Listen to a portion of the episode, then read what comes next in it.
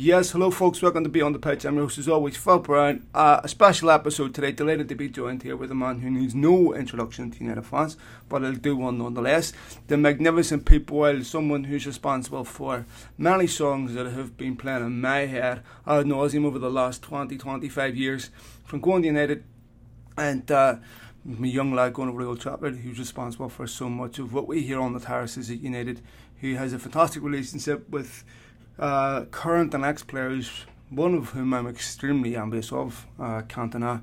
Uh, Boyley's works very, very hard at what he does. He's earned the right to do this. Uh, fantastic ambassador for the for United fans, and I must say, honoured to have him on the show. How you doing, Boyley, mate? Thank you very much. Uh, can't really uh, get, get I, I, if I didn't have a big head already, I'd have one now, wouldn't I? Eh? no, listen. Uh, first of all, obviously. Um, but was pre-internet, you know, when I was going over to Old Trafford as a young lad, first time I set foot at Old Trafford was 91. Uh, United Arsenal won each. Uh, Rocastle scored and Steve Bruce scored an equaliser. I'll never forget the first time I walked up the steps at Old Trafford. I was 16 and it took my breath away. And uh, obviously, trying to learn about the culture of the football club in Manchester, people like yourself was really, really important for a young lad like me. I wasn't immersed in it the way you were, so I was obviously wanting to learn the words of the songs and everything, and I was a big red issue uh, purchaser at the time, and so so much of what you did helped people like myself become familiar with United's culture and these magnificent songs that are never. One of the things about your songs, Boyley, is they're never copied. You know, you, you see, you hear these tunes that do these cycle, that, that, that get recycled all throughout the grounds with a few changed words. Yours are always original. Um, tell me before we get into that, how did your love of Manchester United come about? Well, I'll be, I'll be brutally honest. it, it doesn't matter where you come from. It doesn't really matter. I mean, I'm lucky if I came from local, but if you've got a family member, like a parent or a brother or an uncle or whatever, and they take you to a game, then you know, I think you just, I think you just get get, get engrossed in it. And my, and my dad, my dad was a United fan, and I told people before by the toss of a coin. It sounds daft, but he was mm-hmm. brought up by Catholic nuns. Uh, he was an orphan, and one day they were playing football as kids, and he said in the 40s, and he went, right, head United, tail City, or vice versa, or whatever. So I, I, I'm a United fan because of a flick of a coin, and it's if you think about it, because my my dad then got, got to look for the results and started going to games, and he took me. Now, I'd be honest with you, if he would have took me to see Stockport County or Bury or, or you know any team, I don't like saying who it was, but I would have gone with my dad. And so my dad took me at an early age, and I was lucky really because uh, a lot of people, you know, if, if the parents didn't go to games, and that's why you know you, you might not have gone to a bit older. But I was four years old when I went to my first game, and uh, it's also quite a funny day because I didn't realise this till about I didn't realise this till about seven, seven or eight years ago. The power of the internet, and I, I sort of like tweeted that it was like 40 years ago since like my first game, whatever, and somebody clocked it and said the very day Paul Scholes was born. Incredible. I, my, my, first game was on the 16th of November 1974, which is the day Scholesy was born, and I've actually used it when I was doing a, the Q&A with Scholesy once. So um, well, anyway, I said 16th of November 1974, Paul, a very historic day, and he was laughing away to me. I went, no, not you being born, my first game. And he, was like, eh? You know I mean? But uh, yeah, so that's how it goes, really, you know. And and I was, uh, you know, you say like, you come in and you see, you smell it, you smell it, the hot dog sausages, you see mm-hmm. you, you, the, the, the, aroma of the ground, and you see the, how, how green the grass is. I remember the first, one of the first games going to a night match. I remember the you know, as a little kid, I was the thrill of going up the stairs and coming out and watching the, seeing just the pitch of it. So yeah. it, it, was a thrill, and you don't, you don't forget that. And it sounds nope. daft, really, but up, up until about say maybe 15 years ago, I still used to get a bit of a buzz if I got if I got a bus to like uh, to do the, do the Bishop. They used to sort of like almost on a non-match day go and collect a couple of tickets for a, a game. I, I used to sometimes sort of like start jogging a little bit down Warwick Road, down my Busby Way. It's now, you know, the excitement and and I think it's, it's that really. You, you get engrossed into it. And mate, mate, I don't think it ever completely goes. But then, like with me now taking my, my boy, my, my son Georgie, I think I think I get a buzz for him now as well because he you know he get he gets that excitement about it. You know, and he's talking about it twenty four seven. Sometimes I'm beginning I don't know. He knows things about modern United that I don't know at all. You know what I mean? I remember that game when. Uh, end of the season a few years ago, and we were playing. I think Josh Harrop scored his only game Yeah. in his only game. Yeah. And I didn't know any of the players hardly that day, you know. And I was going, go on number 27, 39 and all that. And Georgie was tutting and saying, Georgie was only about six or so, and he was going, that's Josh Harrop, that's such a Class, person, isn't it? that's, and, uh, you know, and, he, and, he, and he's like I was then, you know what I mean? And, and I think, and that's how generations pass. That's how I was dragged into United. And uh, it's good to see that we have still got some, you know, with all the distractions of Xboxes Yeah. and all that and all the modern things, there is still like some people passing it on, really. You, you, yeah, I know. Obviously, uh, I try to pass it on to my son's totally different in America, but uh, he watches games every weekend. It's something that matters to me. It's not the same experience.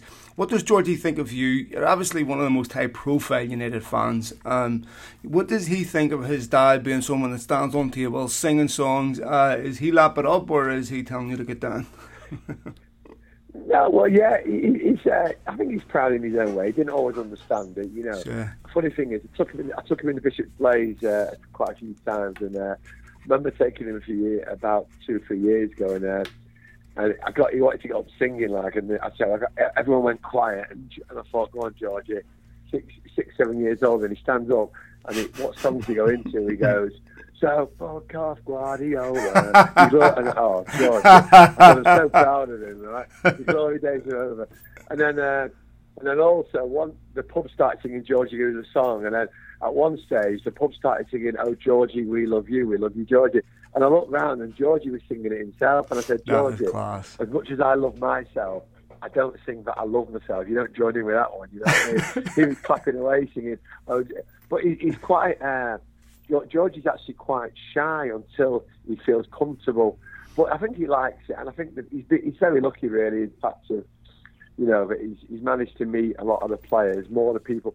You know, when I when I was a kid, and uh, I met Mickey Thomas when I was about ten years old, and you know, one of my first idols. And it was great to meet Mickey, and uh, Mickey and me still joke about it now. Well, like you know, Georgie's uh, Georgie's had, had the pleasure of meeting Fergie, Eric, you know, Eric, Eric, uh, Zlatan, Jose, Ollie. Uh, you know, Amazing. he's, it's not bad for a lot of his age, you know, and he's uh, so I think I think he likes it. On I think he I think he's proud of it. Really, you know what I mean. He might sometimes say, "Dad, Dad," you know, but but deep down, I think he's quite proud of it. And I know that when you know when he goes to school, when he went to school once, and he told some of the people he'd met Zlatan and he'd met Mm-hmm. he'd met Herrera, and he, he got he got you know got he got a message off De Gea. Uh, and some of his other mates at school, he said, "My, my, my you know, such a person." Johnny said his dad knows knows Eric as well. I said, "Yeah, well, okay, he might do," because I didn't want to be too like, you know, be a big child. You know, you do what you can for your kids, and Of he's very lucky. But I said to him, you know, if other kids are going to say it, it's fine, Georgie. You know, some might do, but you know what I mean. But I think, uh, but he definitely. he- My daughter Bella, she she she liked football till a few years ago. And then one day, Helen, and my wife, said, uh, "What's coaching going to be today, Bella?" Because me and Georgie was at Stamford Bridge, and Bella says, "Chelsea, I don't. United, give a damn." And it was just, it, Oh. was, it was when we realised that she's not really interested in football anymore. You know, she's got her own sport. She does synchronised swimming, but. Uh, but Georgie absolutely loves it, and you know he, he wants to analyse a game, and he wants to talk about every other game. And he tells me that you know that Burton Albion have released, have released Steve Jones, you know, and someone else has signed this, and Georgie's got a knowledge of all football, like uh, like kids that do really when they're Yeah. passionate about it, you know. And obviously, brilliant, brilliant. You let your daughter have her own identity. You don't force anything on her. But one of the great things about football, I'm father to two boys as well, and two two girls, uh, is the fact that you can share a love of football, a love of the sport. You can get lost in conversations about football with your son that makes you connect on a way that maybe you find it difficult to connect on other things, especially when we lose them today to the internet. We lose them to digital media in the ways that you and I didn't. We were out playing football on the street. We were out talking to our mates. We were much more social and verbal than what kids are today. So it is a great thing for you to be able to share that with your son that solidifies a relationship in so many other ways that uh, football and maybe only football can can do. Maybe um, there's probably other sports that do it as well, but um, that's certainly a very positive dividend. So, do you find that your love of football, your shared love of football with Georgie, also um, provides benefits in other aspects of your relationship with him? Definitely, I think it does. I think he, uh, I think, he, I mean, I'm very lucky that he also, like, you know, for for a kid his age, he's he also loves his music and he's been to a few Yeah. concerts with me, and he, uh, he he likes his music and he likes to football. And I make a habit of, you know, a lot of work shift hours, you know, when the weather permits, like we have good nets in the back garden and we and we do, you know, I take some shots on him quite, you know.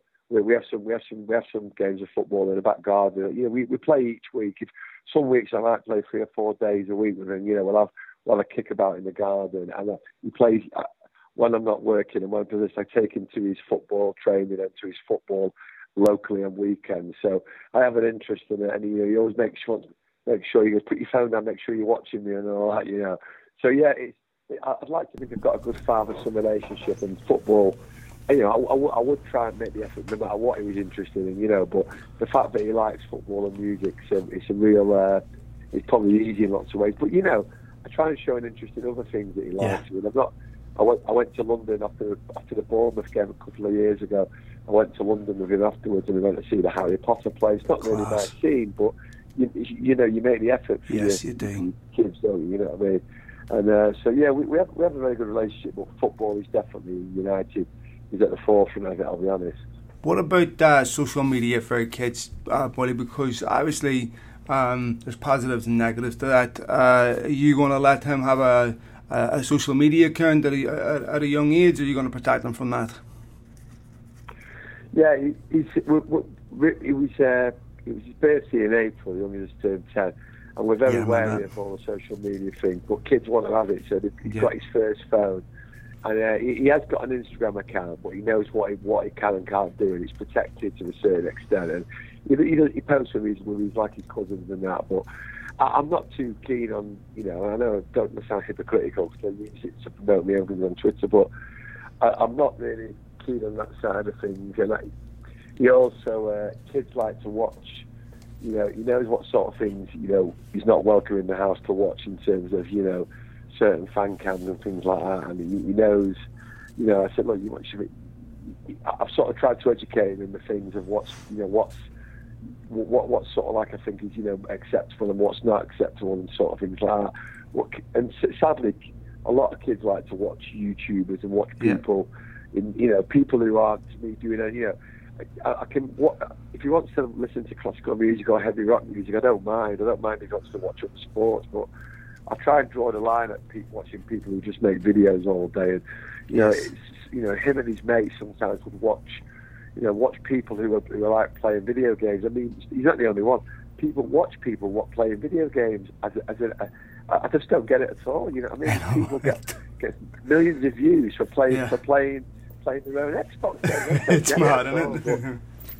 it's crazy world we live in. But uh, yeah, I, I'm not trying to say what's right, what you can and can't do to an extent, but there's certain things we try and sort of steer him away from. You know, and I think that's you know uh, that's what you know. People might not agree with that, but uh, you- know, he's and he's the way it is anyway. He's he does he does a lot of sport and he does mu- he plays music and he's, he works hard. He does do his schoolwork hard, and we give him some free time, or you know, a certain time. But he's got to do his uh, he's got he's got to do his things, his, his proper things before he can before he can spend any time on uh, on his phone or or on his uh, on his Xbox and that. You know. Sounds to me, mate, like uh, you're a very doting father. It's coming through and everything that you say. I want to ask you about your own personality because it takes a lot of balls to stand on tables surrounded by thousands of fans to belt out United songs.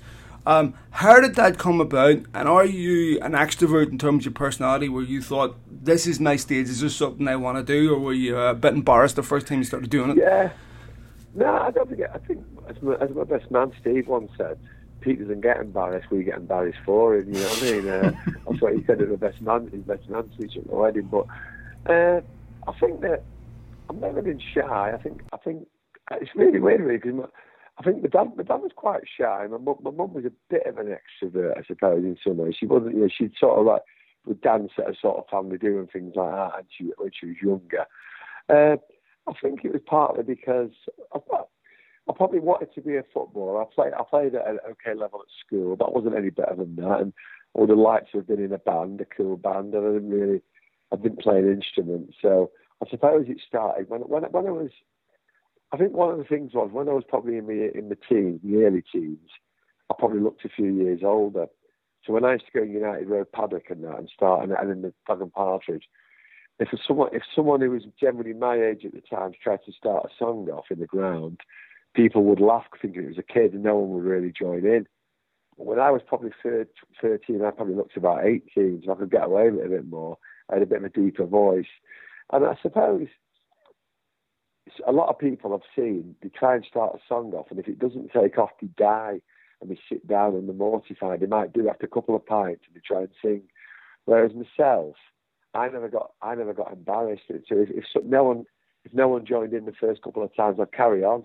And eventually, people would if you, if the song was good enough, people would join in. Yeah. And I think that's one of the things that I've seen. I've seen blokes, you know, 10, 15 years older than me when I used to sit in the corner of the ground mm-hmm. in the J stand and I've seen them stand up in K stand dying to do a song, and they get up and no one to join in, and they just want to lie. They want the, they want the earth to swallow them up, the ground to swallow them up, and I never really got embarrassed in that, you know.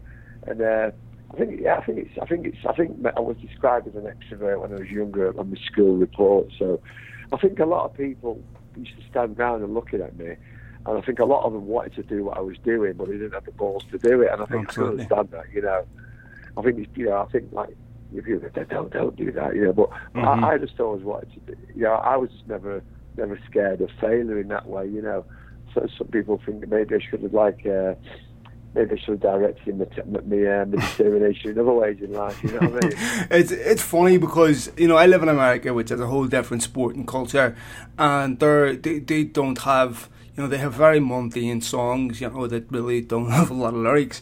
So, um, obviously, socialise with Americans out here, American men and women, and have, they've heard us sing a lot of the songs that you've created. And the look on their face when they hear these songs, first of all, they're impressed that um, we as grown men stand on the sidelines and stand on the terraces and sing these songs that are extremely creative. Um, where would you rank your best? Say maybe your top five. What are your top five favorites? Uh, it's really, I, I, would say, not all, not all the, not all the top five personal ones are probably ones that are necessarily taken off because what I wanted to do was make sure we have something to go down in history. So in 20 mm-hmm. years, 20, in, we can look back 20 years ago, and I've done songs about Paul Parker and Lee Sharpe and and, you know, songs that maybe not everyone knows, but they've been on the tapes and the CDs. Uh, probably one of my favourite all-time songs. I think when I used to do live concerts of me, me in the back, and me in the band. Yeah. It was called whenever, whenever I see Man United play. You can you can see it on uh, there's a video on uh, YouTube. My mate Thomas from Norway who uh, he made a video for me about it, and it basically it's almost like autobiographical. It's all, almost like my own journey watching United as a kid. It's to the tune mm-hmm. of uh, Dirty Old Town, which obviously uh-huh. is well known to United. But this was written in 1994, long before any other United song to this tune was done. And it starts off with first saw the Reds in days long gone by. Team was grand and the fans, oh my. So mm. proud back then as I am today. Whenever I see Man United playing, and at the, where the original song says "Dirty Old Town" at the end of each verse, my song started about growing up watching United in the in the seventies up to the nineties, mm. and it, and the and the, the last bit of each line of each of each verse is whenever I see Man United play, and it's really uh, that's probably one that, that was a very popular song. I mean the chorus, the first verse, which is the last verse as well, it was taken off in J Stand about five years ago, but it's never really carried on to the uh, to the territories properly. But it's still a song I'm immensely proud of, and that's. Uh, so that, that that's one of them. Obviously, uh, well, the John O'Shea song again, the full yeah, version of that one. Johnny goes marching down the wing. Mm-hmm. Uh, you know, and we we did actually record a, a pub version, the full version of it, uh, and Alan Keegan, uh, lovely guy, bloke Alan. He, yeah, oh, Alan fantastic. played it a few times at Old Trafford at half time, and it's it's very much like based. because People think it was to the tune of the Animals marching two by two, but I'm cooler than that. I did it I came up with that idea driving, driving 20, uh, in 2002. I was driving in the outskirts of Manchester, and I had the Levellers, the band The Levellers, who had done a cover version mm. of the Clash English Civil War. And I was driving to work, and people are thinking about the day ahead and what they've got to do. And I'm driving in the rain, quite a similar day today. And I'm driving thinking of this can get to John O'Shea. When Johnny goes marching home again, and when Johnny goes marching down the O'Shea. And I'm now about half seven in the morning driving with the windscreen wipers on, thinking of a John O'Shea song, as you do. and then and then in the Bishop's Blaze around around uh, September 2002, I started singing that song, and people were sort of laughing a bit. You know, no one knew the words. Yeah. And then by by April, April 2003, we played Charlton at home. We virtually won the league by beating Charlton, I think, 4 one mm-hmm. And there was a big, there was a pause in play. I think there was an injury, and the whole ground was singing it. It was 40 Oh, 45,000 people were singing. And I remember Nicky Butt tapping John O'Shea and sort of looking around the stand and saying, look, this is your song. Johnny goes marching down. And it was like, and that to me was to see that transform from like people laughing in, in September to the whole ground. So I'm quite proud of that one. Uh, and then you, and then you've got like Gary Neville is a ready, it's Scousers Mhm. chant, which, as you said before, every team copied it then and made a version Right. of it. You know, Pompey fans would sing We Ate Scummers and City would sing about Mhm. United players, people like, who joined City and played for United. But when I started that song off, it was funny because the, the song had been sung about Chelsea, Stamford Bridge is falling down in, in the 70s and 80s. But sometimes you can try too hard. You can try a song, you can try and give song sheets out, and you, you, you try hard and it doesn't take off. And it, I'll tell you where it was. It was Elland Road, and it was just after we beat, uh, we beat Juventus to get to the final in 99. And we played Leeds on the Saturday and we drew one all. Andy Cole scored at Elland Road. And I just, I didn't even have it in my head. I just stood up at Elland Road and it was a quiet moment. I just went, Is a red, he hates Scousers. And then everyone sort of like looked round. And then I did it again. And, uh, and the whole, yeah, the, and then the whole ground, the whole United then just, just, just started singing it. And then by the next game, it, you know, the whole ground was singing it. And sometimes it just, things just take off. And that's, and that's how it goes. Uh, and sometimes you can try too hard to do it, and it does that. And then, uh, so that's one of them. And then how can I not uh, mention, yeah, obviously the Cantona song and uh, uh, uh, Eric the King. I mean, I'm not sure if I've got four or five there, but but Eric the King is uh, it's the fact that like of, of all the players, if Eric, you know, every game if in the British players, if that song wasn't sung, then people would just like kick off like and you Yeah. know. And I think it, you know, it's sort of like culminated really. I mean, it couldn't really get much better than last last September when I'm I'm doing the uh, event in in Lyngdal with my friends Jan Erik and his family in Norway. And Eric's, uh, and I'm interviewing Eric on stage for an hour, Amazing. doing a Q&A with him. And that was one of the best, you know, that was a thrill. I've met Eric loads of times, of course. And then Amazing. at the end, the crowd started just singing uh, "You Are Eric Cantona." Eric. So I got up, did, I did Eric the King uh, hmm a cappella on the stage with a microphone, and Eric and his uh, his two brothers are clapping along, singing along. So, That is amazing. and he, he's well aware. And I, I knew that his brothers had, had watched it on the, uh, you know, they'd watched it on, on YouTube lots of times. They knew, that, you know, they knew the words. So, I mean, I think Eric the King would probably, if there was ever going to be a song on my, uh, on my tombstone, it's probably be Eric the King. You know what I mean? And uh, it was released as a single. It, you know, the week it was number 11 in the indie charts. It was above Oasis. It was above Gary Numan. It was above Moby. Okay, they, they might have all sold hundreds of thousands more than me, but it was still. I've still got the the charts from that week, and it's got Pete Boyle on the case stand above them, above all those artists. You know what I mean? Boyley. So that's go, go ahead, man. that's Sorry. Yeah, but they're, they're- the favourite songs in my own competitions. My favourite song, probably United song ever, which is from when I was a kid, is "The Pride of All Europe." You know, Yeah. it's just uh, people say you need anthem. If you just sing that song nice and slow, that song is the perfect Yeah. United song. Yeah. And so much so that I've, I've got tattooed on my shoulder. Mm. We often score six, but we seldom score ten. So if I'm on holiday and people spot that, you have to you have to know, be in the know. Only proper people know that, Yeah. what that means. You know what I mean? Well, what's interesting about that is, you know, and I'm sure that this must be a, a, a moment where you pinch yourself. I'm sitting in obscure parts of the world. Maybe I'm sitting, you know, with United on tour somewhere in, in some random bar in the middle of Texas. and they're belting out your songs, they're belting out songs that you've made, the people from all over the world have come together to sing to celebrate the love of United that has come from your brain, that has been your your thought, and it, just to give you an idea of the, the overarching influence of this. Um, I still have this on video. I'll have to send it to you. Um, my five-year-old went into school and um, you know, just random singing songs. We goes to a, a Catholic school, and I'm not religious at all. But uh, my five-year-old decided to sing U N I T D, and of course, uh, why don't City fuck off? and so, uh, I think I remember seeing it. I think, I think you put this on Twitter, didn't you? Yeah, I did. I did. I, I did, and uh, it was uh, the look on everyone's face, and uh, of course, my kids grew up listening to hearing these songs, and um, you know, you, here you have a five-year-old American kid that uh, is belting out your songs, and uh, you know, I think it's amazing that when you talk to players, I've been fortunate enough to interview a lot of ex- current and ex-native players, and I often ask them about their chance. I remember as you know, asking uh, loads of players.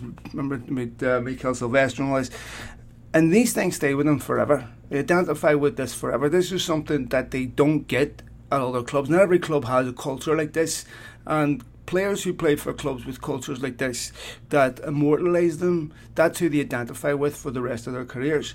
And players who play for United will forever, who doesn't matter who they play for. I mean, even Henrik Larsson, you know, obviously he's a Celtic legend, but still heavily identifies with his short time at Manchester United.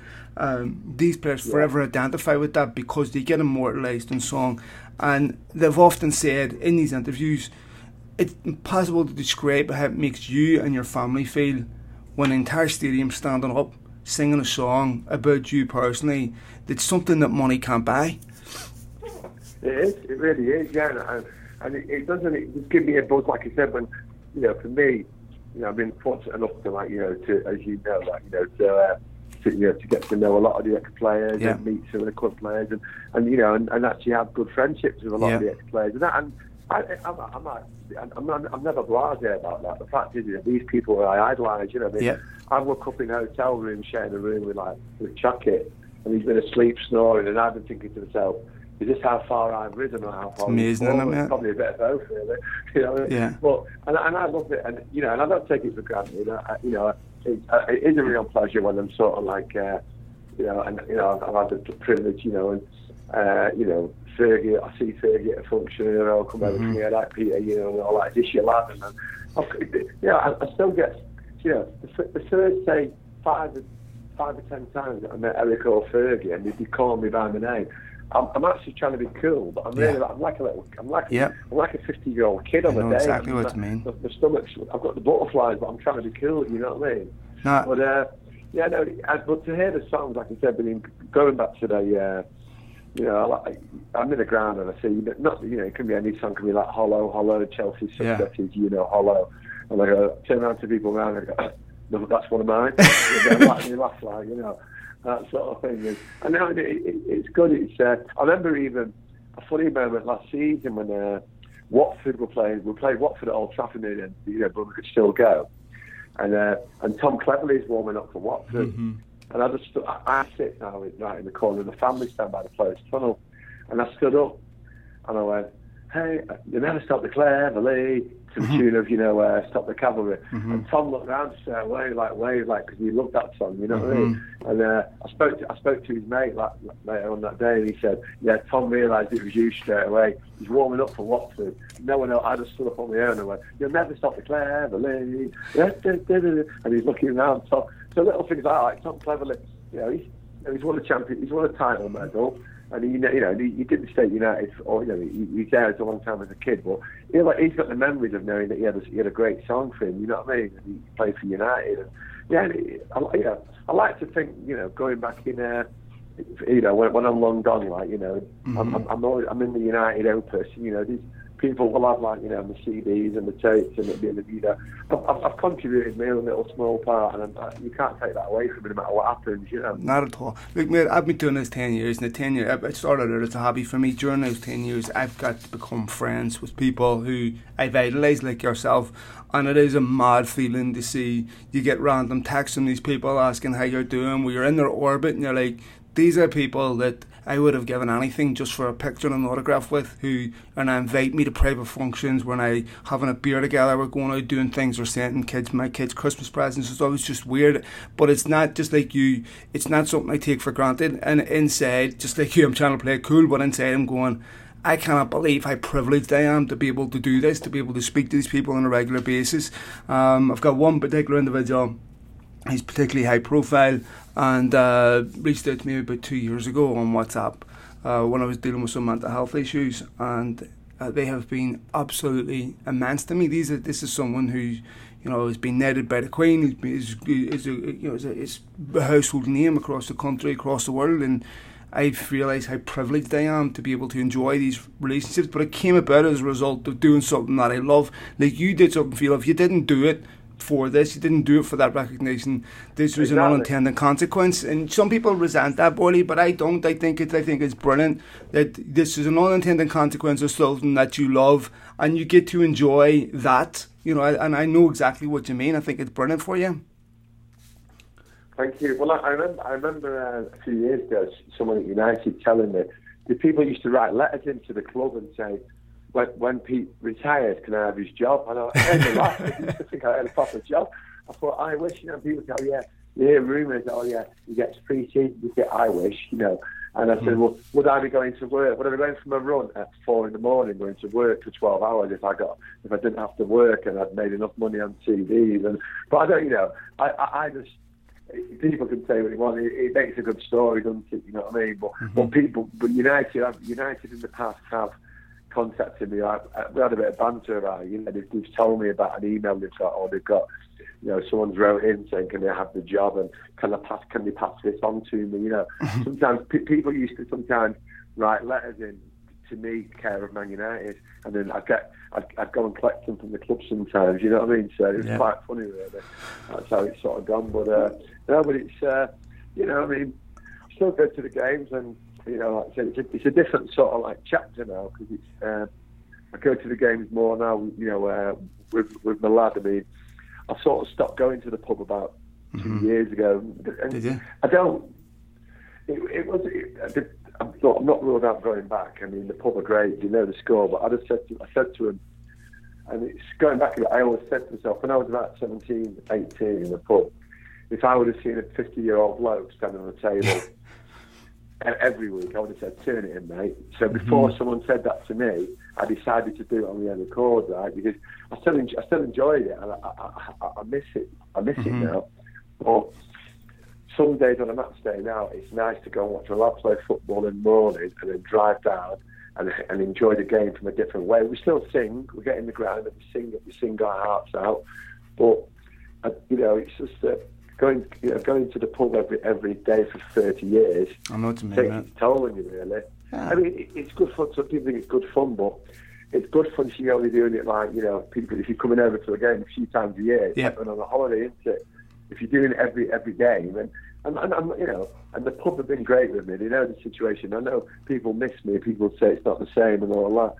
And uh, I, you know, and I'm, I'm not ruling out a return at some stage, but for the time being, you know, I, I, still want to go. I go to the games and I take Georgie. Like I said, it's a different chapter of, of this United supporting life. Really. Yeah, you, you know, life evolves. You move on. Your primary responsibility is the happiness of your your family, and uh, everything else comes secondary to that. One thing I will say about United. Um, you know, one of the biggest football clubs in the world, and yet they do a very, very good job. Even for someone like myself, you know, I, I, typically cynical, and um, you know, I, I love his football club in a, in a, in a typically British Irish cynical way, and that you know, uh, a lot of the things that I took, talk about are negative, even though I love his football club. And for someone like myself, United still work with me, they still communicate with me, they still give me access to players when most other sporting institutions around the world wouldn't dream of doing it, and I commend them for that, and I'm extremely grateful, despite the fact that this massive yeah. football club, they still find a way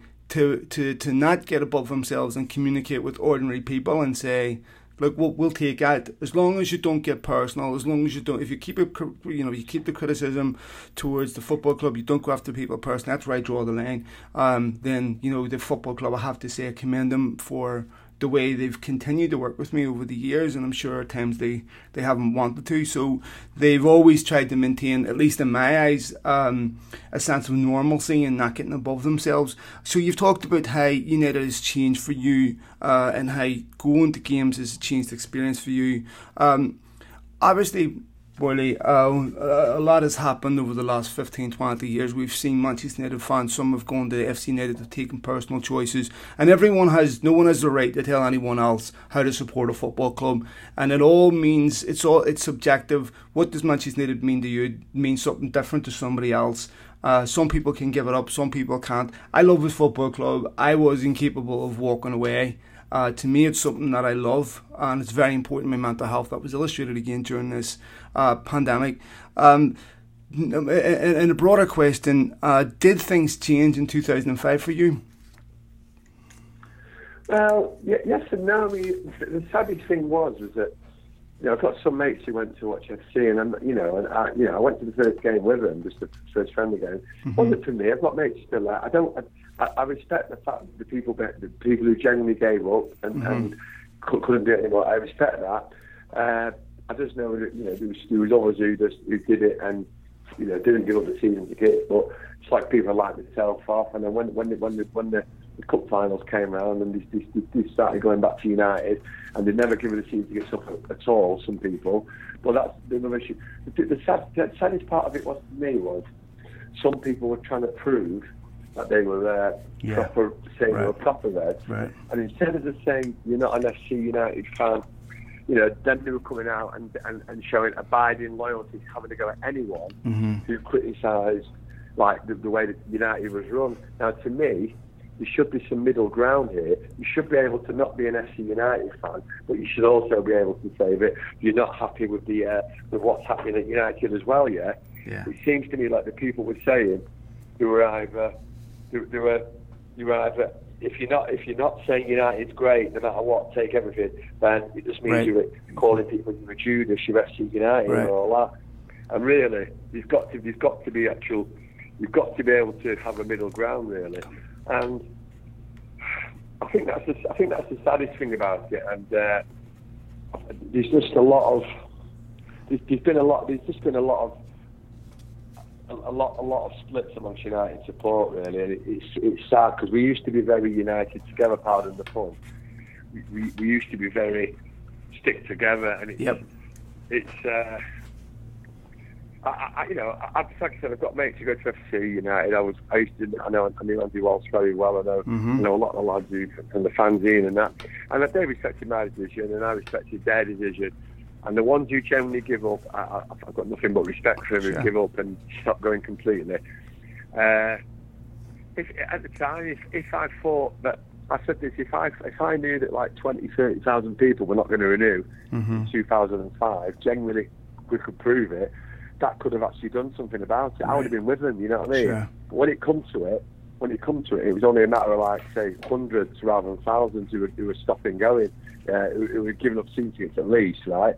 And I just thought, you know, when you're younger, you have lots of, uh, you know, we, we, you know, we have lots of interests. You go to concerts, you go out all the time, you have a big social life, and then when you, uh, as you get, as you get older, things start disappearing. And United was the one, one of the one things yep. left I had as a hobby and all that. And I, and I still love going to it. I didn't want to give it up, so it might be selfish, but I just that's how I am. Like, and like I said, now I've got, I've got friends now who stopped going in the last 10, 15 years just because they've maybe they've just got older and, and their lives have gone a different way. But with me, it's still there. Something's still there for me, and I think I think having Georgie going to the games with me is one of the biggest things that's kept me like focused on wanting to go as well. Really, you know. Uh, but I think the saddest part about the whole thing was the division it caused amongst United mm-hmm. fans. Uh, that that is the that is the saddest thing, and the fact that you know. Uh, but it's going back to the old unity, unity thing now. I mean, you know, in, we've got to mention that it's in the news. about the current United captain, and Yeah. he's, you know, and he's in uh, he's in a bit of he's Mm-hmm. in a bit of bother, Harry, and uh, we don't we don't know all the ins and outs of what's happened, but the old United would stick by Yeah. you know, we stick by uh, our people. We look at like we do with Eric. When, you know, United, United as a club, you know, United as a club acted professionally with Eric. You know, the fans, we all stuck by Eric, but straight away United banding themselves and Yep. they took him down closed doors. Fergie dealt with him how he did. Didn't publicly lambast him, but you know, we actually, you know, somewhere behind the ball, someone said, "Look, you can't be doing this. You can't be doing that, right?" Of but we stuck by him, and that's different to how how Liverpool reacted with obviously with the Suarez thing, where you know they Yeah. declared their own by. There's one thing being loyal as a club, right? And it's, fans are going to have their opinion, but there's a professional side to it. Now, I'm with, with, with, with Harry.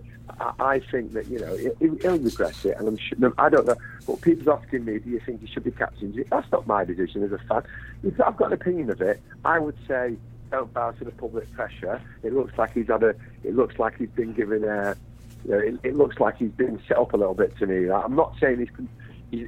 Harry, I'm, no one thinks Harry's be, he's behaved completely impeccably, no matter what, no matter what the provocation, right?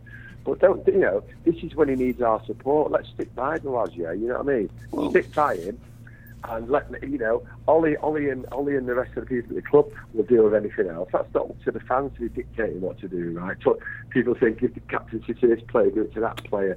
To me, Harry Maguire's United's captain, and he's played every game last season, right? And he, to me, you know, he's been a big difference. He's going to get better and better.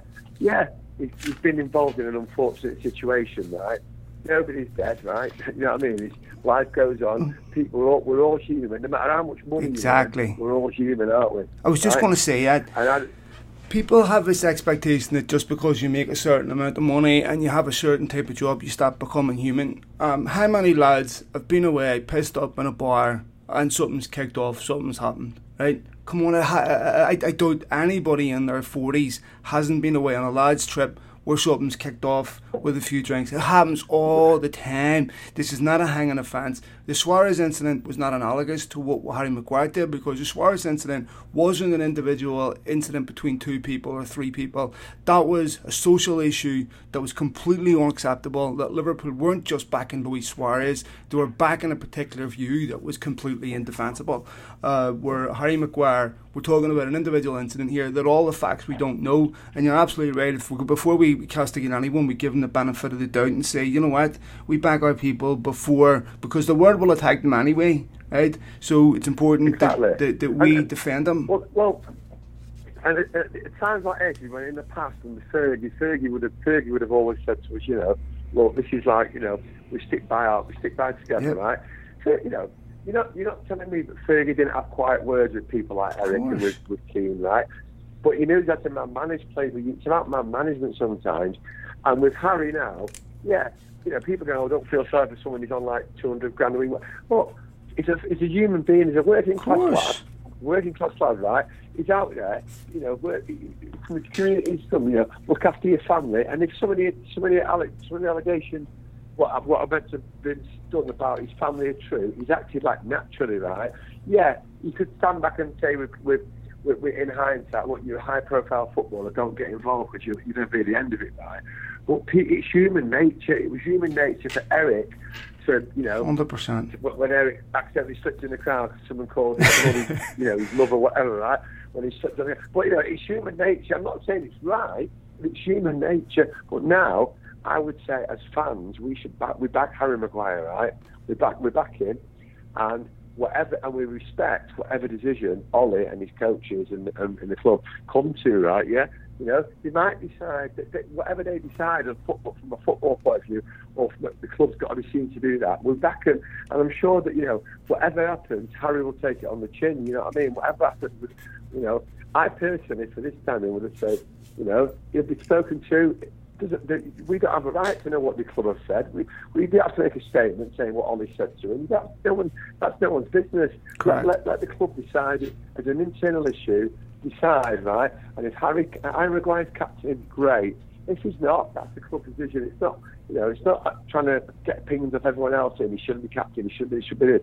Let's just get on with like trying to recruit some, you know, new players for the start of the season and push on again. That's what I think. Couldn't agree more. And boy, you've been at work footballers, you know the shite to take from people. Pissed up lads. Footballers, I, I've been out with boxers and I see lads get a few drinks in them, especially if they're fans of other clubs, whatever, and they start mouthing and the, the footballers have to put up with an unbelievable, as do many high profile athletes, but especially footballers because they're the most recognised athletes in the country in the tribalism, have to put up with unbelievable provocation and always have to be the one that walks away. And sometimes they're having the worst type of abuse spat at them and they're always in the wrong if they react. So, um, you know, I've seen that and I'm sure you've seen it being out with footballers. And uh, so for me, I think um, some of it has to be taken into consideration that um, most likely there was Harry Maguire didn't go to Greece to get in a bit of, a bit of trouble. He probably wanted, like most of us wanted to go out and have a few drinks, let his hair down. He's had a long season and be left alone, but most likely wasn't.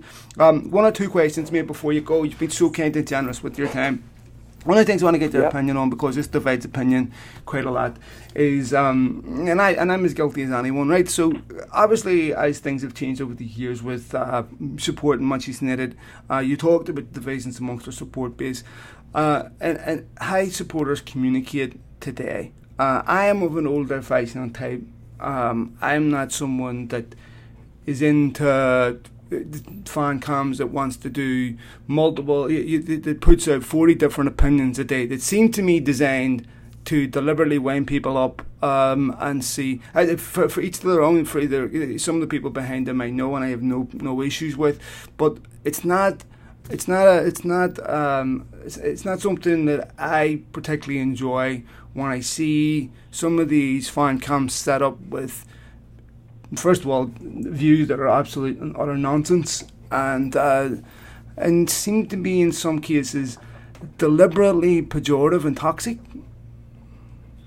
Well, the, the thing is, right, is that the Arsenal fan thing was the one that like people yes. realised it was a success because it was antagonistic, and look, fanzines used to do, fanzines used to do better when when clubs were struggling really Correct. because people wanted like the manager to sack the board. That. Right. that was a natural thing. But fanzines generally were, were passionate things by people, and if, you, if the editor sold enough and it became successful, it paid for some days out at the matches. It might pay for him to go to right. some game, might pay for his season ticket. But it was a passion. People were still right. stapling things together on a typewriter, doing that sort of thing originally, like for you know. And the fan cams you know, the very fact that at, at the bigger clubs that these people, these media companies behind most right. of the main yeah, ones. that's the part. I get who, I, I, you know, people who are actors, you know, actors pretending to be right. United fans, exactly, and with professional camera crews. And it's not, you know, they're not. And the biggest thing is they say something controversial because it gets more hits. You know what I mean? You get mm-hmm. you get hits. Say, say something.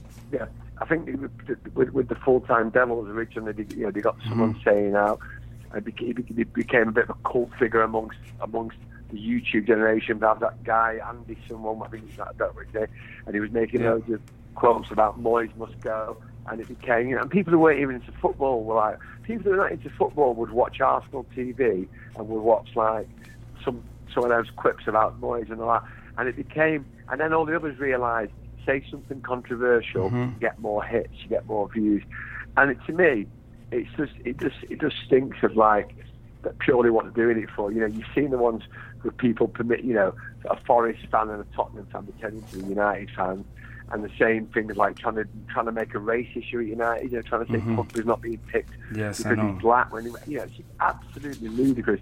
But the fact is, he says something controversial and outrageous. People remember it, and people go, "What's all this? What are they all talking about this for?" So people view it more, and that's what they're trying to do. They're desperately trying to do it. I, I personally think uh, the difference is is that the way the way fanzines evolve, like United We Stand started out like Andy Mitten, young lad, United fan. He mm-hmm. started out stapling it, his schoolmates selling it, right? And it's developed into a real professional magazine now. But it's not always yeah. been that. It's not. Andy still does it as a fanzine, right? And yeah, he might sell it in some some news editors or subscriptions, but it's still Andy's still the editor, and he's still got a lot of people who've been with him a long time on it, right? It's more professionally done in terms of less spelling mistakes, and it's not stapled like by hand anymore, right? But that's a, they are generally fans who, who've made it, and it, it's evolved. Fan cams have just literally come in and you know, like I said, with the fact that the media companies behind them and people have been like parachuting in to pretend to be fans and say something, let's do this now, and they realise it's the biggest club in the world. Mm-hmm. So you know you're to have more, you get more, more views. You know they're not going to set a fan cam up. No disrespect, Southend United or like Berwick on Berwick, whatever they're called up there, or Alloa, because there's not enough people to do it, is there? You, know, you want to go for where the biggest kill is, and they know they can get. And the sad thing is, is that you see these people with hundreds of thousands of followers and people defending them from all over the world. And you, know, you get you get people, and I'm proud of our support around the world. Mm-hmm. I've got lots of friends all over the world. I've been over the world. I, I travel a lot around Europe, in particular because of United, moved to, to Scandinavia. But when you get people you know, in like in, in, in Africa and in, in, in Australia, America, who, know, who go to Old Trafford and they're asking people like from people like us to give up season tickets to get rid of the Glazers. And what have you give up, mate? You know what I mean? Right. You know, they're saying they're not going to. They're saying they're boycotting. They're boycotting because they don't go to the games anyway. You mm-hmm. know what I mean? And it's these sort of people, and they're the sort of people generally, and it's connected, who support like the fan cams, who support things like that. They, they, they think they, they don't see anything wrong with the fact that someone's a Nottingham Forest fan and a Tottenham fan, and you go, "Oh, the content's good to say this," and, and I'll never, I'll never to this day, to the day I die, understand how anyone could could subscribe or watch somebody a grown man in his bedroom watching a game on TV, shout, shouting at TV.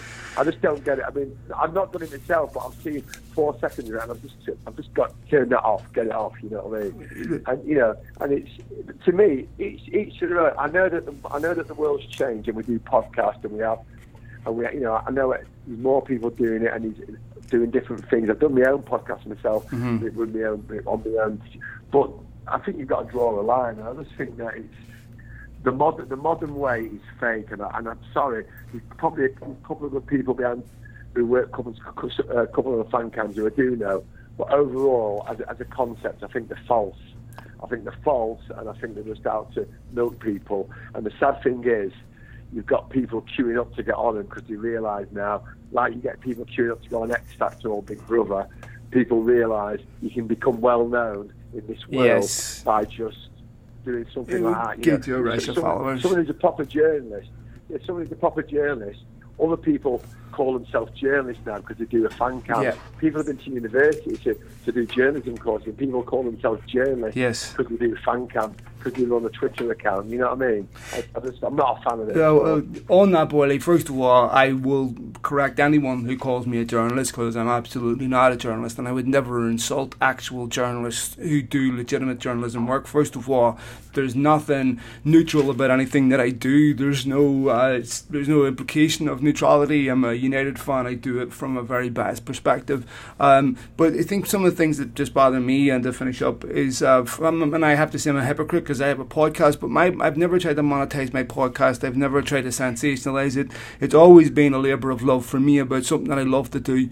And look, people can criticize my particular views, and that's perfectly fine. That you put them out there, you get criticized. I've had people criticize me and, and on these uh, fanzine that misunderstood. First of all, and I said this earlier, I would never tell anyone how to support Manchester United. That's not my place. I would never tell anyone that you are, do, do, as a result of doing this, you are therefore, you know, endorsing the Glazers or whatever. I wouldn't do that. Manchester United means different things to different people, and I myself support the Glazers in an indirect way. I'm paying for, for television subscription channels to watch my favourite football team because I can't go that to that length and give it up completely.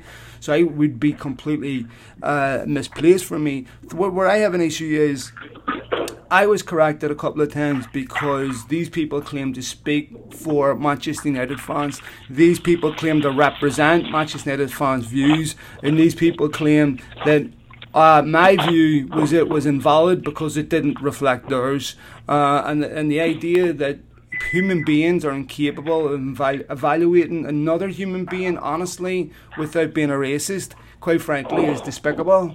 Um, the, the idea that I or you or for the for that individual, that individual would be incapable of evaluating Luke Shaw without being without having a racist point of view is is, is pathetic to me, and I, I, I can evaluate a player who happens to be of a different persuasion um, without having any uh, racial overtones or, or, or, or any uh, stereotypes. I just think that is just so disgraceful. It, it divides the support base, and I, I don't see anything positive to come from it. Um, and the misinformation that gets spread accusing of Solskjaer of getting the job because he's only because he's white. And I just think that is just a level of conversation oh, that is just despicable to me. It really, really, yeah, it, it's, it's, outrageous, and uh, you know the fact is United are, you know, it's just it's ludicrous to suggest. But like I said, we don't care because if they're not, if they're not, if they're not fans anyway, then they're just thinking, well, wait a minute, you know, we can we can move on to something else, you know. And the yeah. fact is, is that it, it, just saddens me. And then, and, then, and then you get some people who are from like the other side of the world might say that, oh, you're just jealous. Well, why am I jealous? I've been offered jobs on Frank.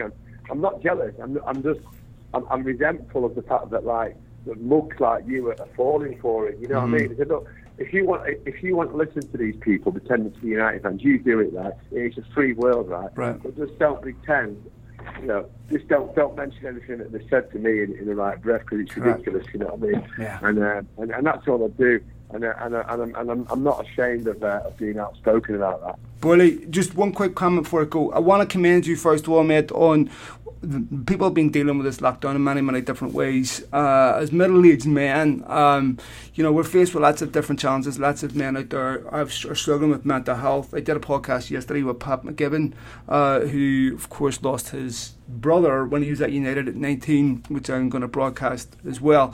So you've seen you do a lot with your own health physically. You've been out doing a lot of running. You've been out doing things that uh, is an inspiration to people like myself and many others.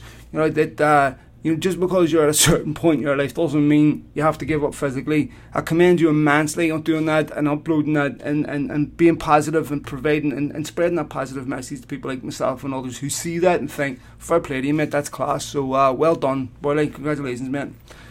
Well, thank you. Well, since I've been doing it as well, I've had quite a few private messages on, on, on social media yeah. with people just saying, you know, they admire it. And I've not done it for that. I've done it for myself initially, but, but, but if I'm helping someone else out, and I, and I said people contact me, and I give people tips and said, look, anyone can do it. You get a pair of trainers and a pair of shorts. You don't need a gym membership. You can go out running no matter where you live, right?